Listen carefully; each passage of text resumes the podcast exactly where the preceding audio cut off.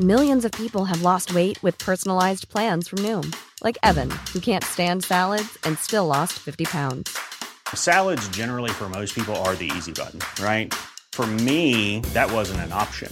I never really was a salad guy. That's just not who I am. But Noom worked for me. Get your personalized plan today at Noom.com. Real Noom user compensated to provide their story. In four weeks, the typical Noom user can expect to lose one to two pounds per week. Individual results may vary. Hey, I'm Ryan Reynolds. Recently, I asked Mint Mobile's legal team if big wireless companies are allowed to raise prices due to inflation. They said yes. And then when I asked if raising prices technically violates those onerous two year contracts, they said, What the f are you talking about, you insane Hollywood ass? F- So to recap, we're cutting the price of Mint Unlimited from $30 a month to just $15 a month. Give it a try at mintmobile.com slash switch. $45 upfront for three months plus taxes and fees. Promo rate for new customers for limited time. Unlimited more than 40 gigabytes per month. Slows. Full terms at mintmobile.com.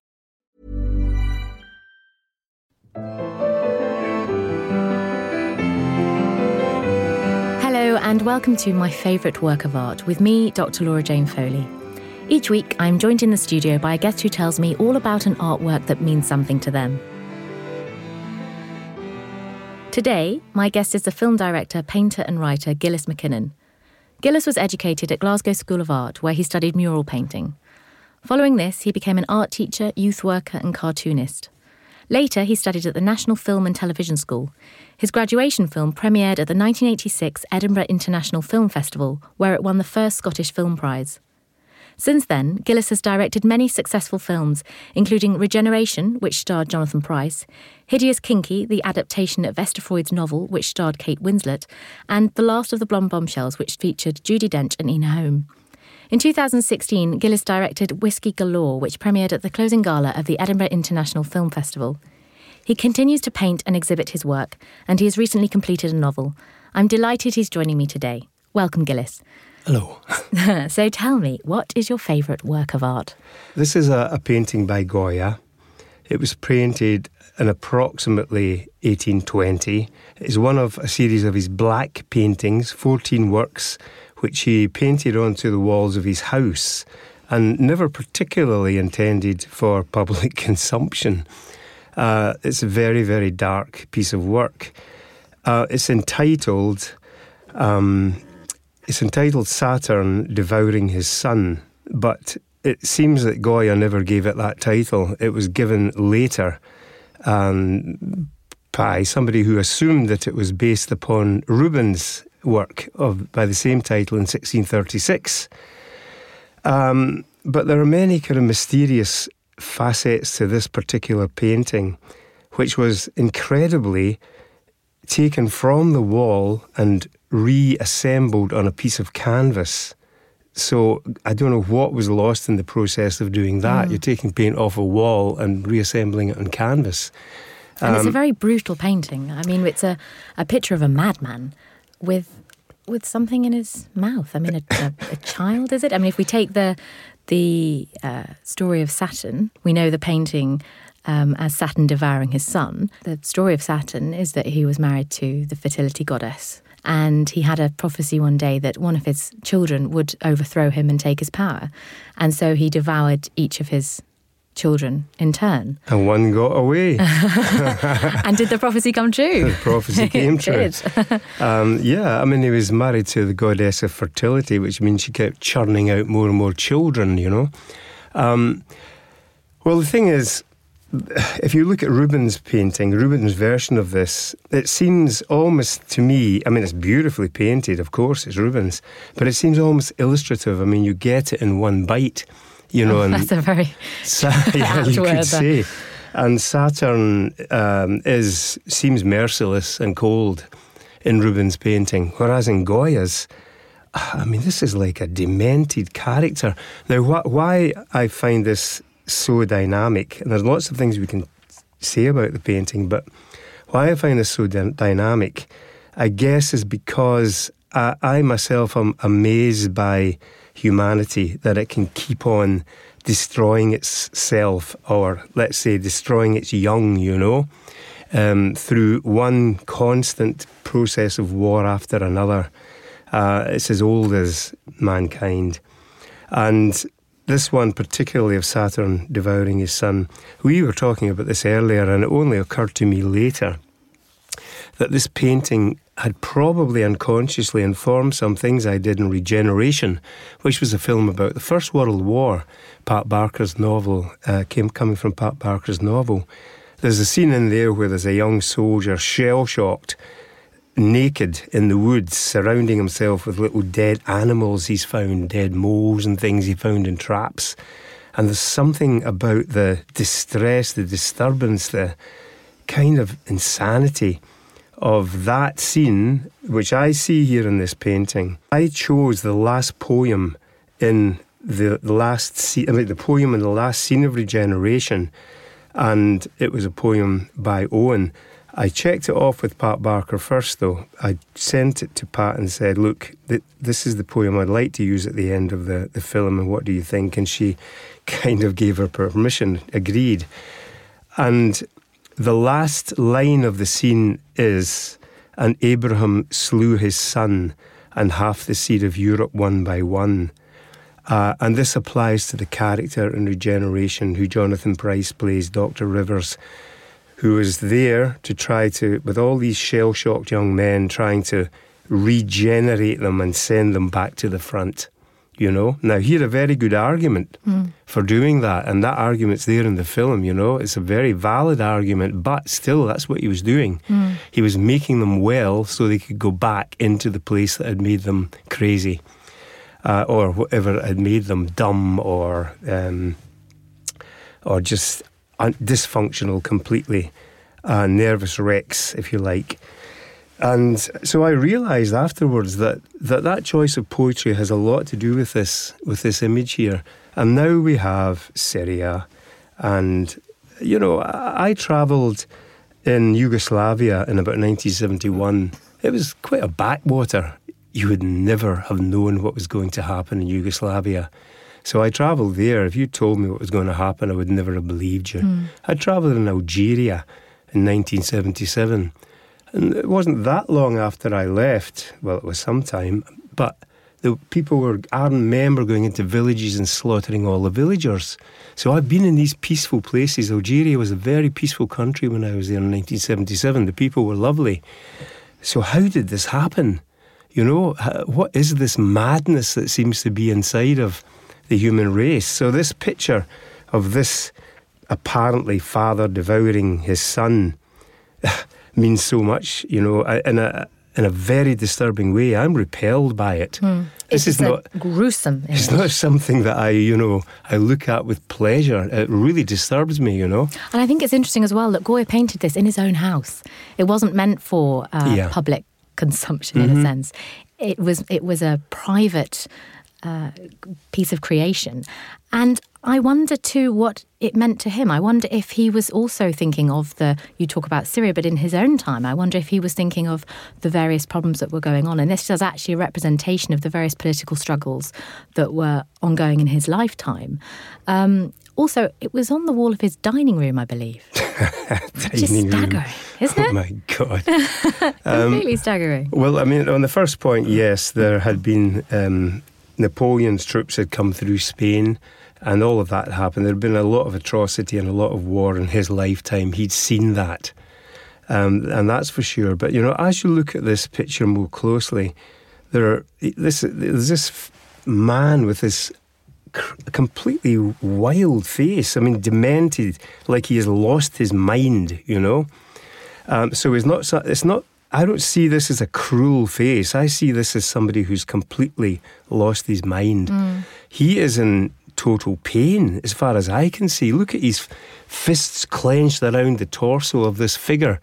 Um, he has the arm of his apparently son in his mouth, and the, the there is no head. That's already gone. The other arm probably gone gone as well. Um, so this is a figure of just complete madness uh, to my mind. Absolutely, and also the rough brushstrokes as well on the shoulder, on his left shoulder, almost look feral. It looks, you know, like there's fur almost. It's very kind of. Uh, I mean, obviously, what was lost in the translation of the of the image from the, the wall to the canvas, but certainly it's very rough, and it, uh, there's something of the of you say of the of the wild about it, of the outside of of nature. Um, uh, about the painting, I think, you know. Oh, absolutely. I mean, the flesh of the figure who's being devoured and his flesh have got the same quality. Um, it's very kind of disturbing and very, very human. Though, as you say, we don't really know how this looked originally on the wall and what has been lost. For example, there is this very strange thing coming out from between his legs here.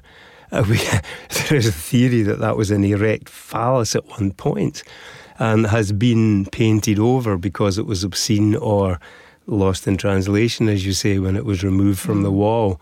Um, and that's one theory about it that that's some there's a, there's a bloodlust here. Yeah, I don't see it that way. You know, I see it as just incredible disturbance, um, incredible, oh, just like a lost soul, if you like. Mm. So another another thing about it is we go that well, it's his son, but this is not a child. In the Rubens, it's a child, uh, clearly a little child that's being eaten. Um, but you know, according to the Saturn, the, his wife gives birth to these babies and he eats them. Well, this is a fully grown figure. And then another question comes in. It has also been um, noted that it doesn't actually look like a male figure. Well, yes, there is a rather shapely bottom and legs, aren't there? I mean, it, it, it, does have the look of a, of a, female torso. Voluptuous kind yeah. of look there. So we don't really know what Goya had in mind here. You see, I used to be a cartoonist, that's another thing. So I can always look at things from the cartoonist point of view. And if I look into that face, and if you isolate that face, just look at the eyes, popping, bulging. popping, crazy eyes there, then you could almost say that this is a cartoon and this is black humour with very, very sinister sense of humour. Mm. But you could almost see it that way yeah, too, definitely. you know. And it's a, it was a very private sense of humour, I suppose, as well, because it was something that was uh, in his own home. The whole thing was private, yeah. I'm very interested in this idea that you uh, use paintings in your work, and I wonder if we could talk a little bit more about that. Mm. Okay, well, it's always been the case um, that if I'm working with a designer who is, let's say, receptive enough, you find in television there are, there are, there are um, designers who can really get into a subject with you. There are others who are just doing a job because they're bashing one thing out after the other. But when I'm making a movie, I'm very careful about who I work with. Mm. I mean, you know, sometimes you don't actually get a choice in television. You kind of go onto a bandwagon, if you like. You know, it's, it's already on the way. Um, but I, I like to really think about who's going to influence us here, who's going to guide us as to the way the film looks, you know. Now, the obvious one, just about every filmmaker under the sun uses Hopper. Um, that's that's you hear it all the time, and you can understand why. Yeah, and I've done it absolutely. I've been shooting in Ireland and going like, "Oh, look, Hopper House," you know. so we'll use that. Uh, an, an artist, an American artist, who myself and Andy Harris, this designer I work with often when I'm making films, uh, we've used Andrew Wyeth. Uh, for example, when we did Whisky Galore, there was quite a few things in that film which come directly from Andrew Wyeth paintings. Uh, I mean, they're there because Andy and I got out all of Wyeth's stuff and looked at it again, you know. Mm. There's, just, there's a feeling for the kind of outdoors, the way people are outside, you know, the way their faces and in the wide open expanses of nature look different, their eyes look different. They're just things you can learn about colour and. Um, but the images we used, one was a, a man sleeping in a rowing boat. And when as soon as I saw that Wyeth, I went, right, I'm using that. Brilliant. Another one was a dog sort of like resting on a bed. Well, in fact, in the film, it's not on the bed, it's on the floor. But there's a whole scene. The dog has its own scene, just sleeping on the floor. And that's there because of Andrew Wyeth, right. of course. Okay. Um, and there were really quite a, quite a few things that were yes. informed them all the way through. Oh, yeah, there's a man sleeping on a bed with a patchwork quilt. Just a moment in the film you know, and a little montage. That's also from Andrew Wyeth. Mm. So it's something that that's very stimulating, you know, and, and I enjoy that a lot. It's like not something that's a it's not something that's an homage when I'm doing that. The- What that is is like we're using it, we're stealing it, and we're transforming it into into the film. So I don't expect anybody to see that. No, but it's a lovely little brief glimpse and a, a brief moment. And how nice if someone does, it does trigger something off or in, in somebody's mind. But even if it doesn't, it's nice for yourself because it's something that you have enjoyed looking at and then translated it, as you say, into your own work. Yes, it enriches what you're doing. That's the thing. Uh, I don't really want anybody to to see where that came from. You know, it's, it wouldn't give me any pleasure to do that. Whereas I have an occasion, just for fun, because things are getting a little bit too humdrum on some television things. I have. Um, I've actually stolen something and put it in there just as a joke. Oh, fantastic. I did it once with um, the Card Players by Cézanne. Yeah. Uh, I saw two guys sitting in the pub. You know, it's- it was set during the First World War. Uh, and I saw, saw two guys sitting at the pub, and I thought, "Th- this isn't a million miles away from the card player. So we brought everything in the cards, the pipe, the hats, No, hats as well. you know, and we just did it for a joke. I mean, that was not stealing and transforming. No. That was just I was just having fun. having fun, you know. And uh, I did it again on, on a series called George Gently, um, where there was a girl at a bar, and I looked at her and I went, not a million miles away from Manet and the, uh, Manet's painting of the Folies-Bergère. so we kind of set up the things in that one just for fun too. It's a little bit like somebody out there is going to see that. so it's only just for fun, you see, Yeah. but there is a difference. Absolutely. There's a a massive real- difference for what was going on in regeneration. Oh, totally, and yes, then, And those little quirks and little Yeah. witty witticisms, aren't they? Little witty inserts. That, The thing is that once you've got all these things up on the wall, you know, uh, and everybody can see them, you're informing the whole crew of something. You know, they're all tuning in to something. Now, again, in regeneration, um, I couldn't saw I this one big scene at the beginning, which was the battlefield. Uh, now, because all we had was about 30 extras who were all TA boys, so you could tell them to lie in the mud for four hours and they would never complain, you know. It was a very smart move, by the way. um, we couldn't really pitch have a pitch battle there. We didn't have the budget for that. So I decided to go for the aftermath of a battle. And we worked very hard on how we were going to present this one long tracking shot. But there was something missing for me. I just couldn't figure it out. And then one day I opened up a book of Rodin's reliefs, you know, his um, three dimensional reliefs. And uh, I came to this thing called the um, the Gates of Death. It was, I think it's it was called, and there was a Garden. Of, no, uh, I know what it was. I started calling this the Garden of Death. And it caught on. Everybody around the crew was calling this thing the Garden of Death. It was quite amusing, really, because it, this ridiculous phrase just popped out of my Yeah. my mouth, you know. But but before you know where you are, everyone's talking about the Garden of Death. It was quite funny, you know, to see the way that these things can become contagious. And what it was with Rodin was figures in relief, you know, raised maybe inches, uh, an inch from the surface. Um, fi- figures as if embedded in mud. That's how I saw it, and I realised then what I could do to kind of lift this scene when I would have two battles the aftermath of two battles. One of them happened five minutes ago with young men lying dead on the battleground and others crawling and trying to get back to the trench. And the other, the other battle would have been like maybe a year ago, and that would be the one that would be buried under mud. So we brought in skulls, we brought in bodies, you know, lots of mannequins. We stamped them down into the mud. We slopped mud over them. So we began to f- make this giant sculpture. It really was like making a giant sculpture to shoot.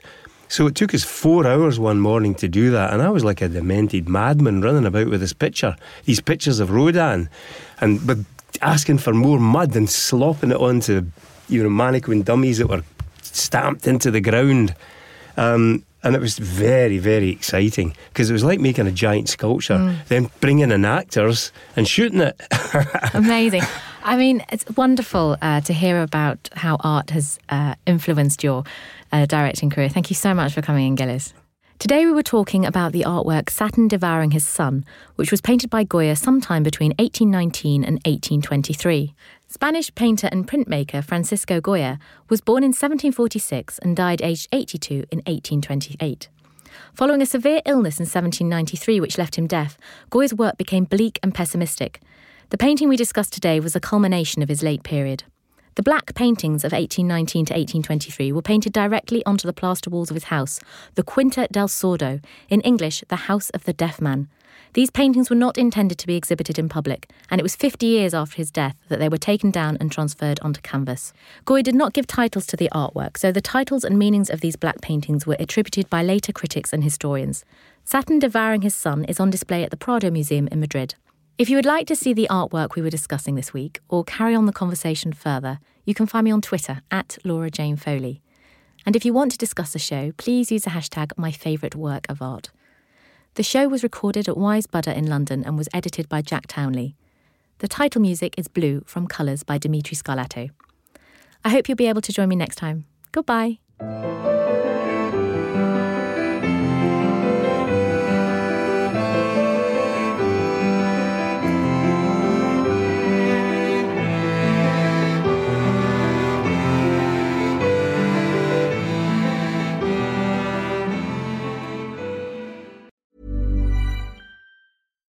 The number one selling product of its kind with over 20 years of research and innovation. Botox Cosmetic, out toxin A, is a prescription medicine used to temporarily make moderate to severe frown lines, crow's feet, and forehead lines look better in adults. Effects of Botox Cosmetic may spread hours to weeks after injection, causing serious symptoms. Alert your doctor right away as difficulty swallowing, speaking, breathing, eye problems, or muscle weakness may be a sign of a life threatening condition. Patients with these conditions before injection are at highest risk. Don't receive Botox Cosmetic if you have a skin infection. Side effects may include allergic reactions, injection site pain, headache, eyebrow and eyelid drooping, and eyelid swelling. Allergic reactions can include rash, welts, asthma symptoms, and dizziness. Tell your doctor about medical history, muscle or nerve conditions including ALS or Lou Gehrig's disease, myasthenia gravis, or Lambert Eaton syndrome and medications, including botulinum toxins, as these may increase the risk of serious side effects. For full safety information, visit BotoxCosmetic.com or call 877 351 0300. See for yourself at BotoxCosmetic.com.